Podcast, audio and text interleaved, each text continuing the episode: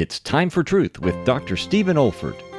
Today, Romans 15:14, the minister should be a man of courtesy. I'm sorry to say that we're living in a day when the standards of the ministry have been lowered and the practices of our Christian preaching have become sloppy. And it's about time we came back to this wonderful book of instruction and principles to discover what God has to say about this ministry of the gospel of our Lord Jesus Christ. The minister, first of all, should be a man of courtesy.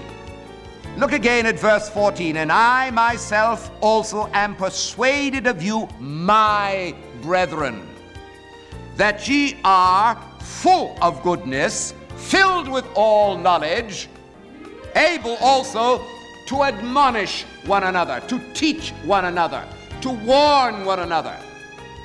Do you know one of the great principles of preaching is simply this that if you want to get a listening, at least make a point of contact.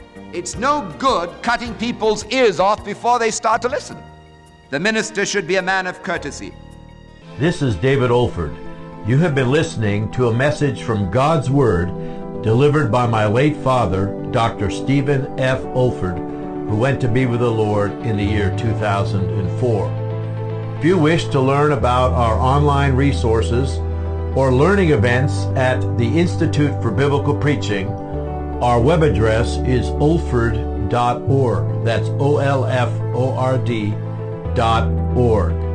You also may want to benefit from our online video training on expository preaching, which can also be found on our website. Thank you so much for listening.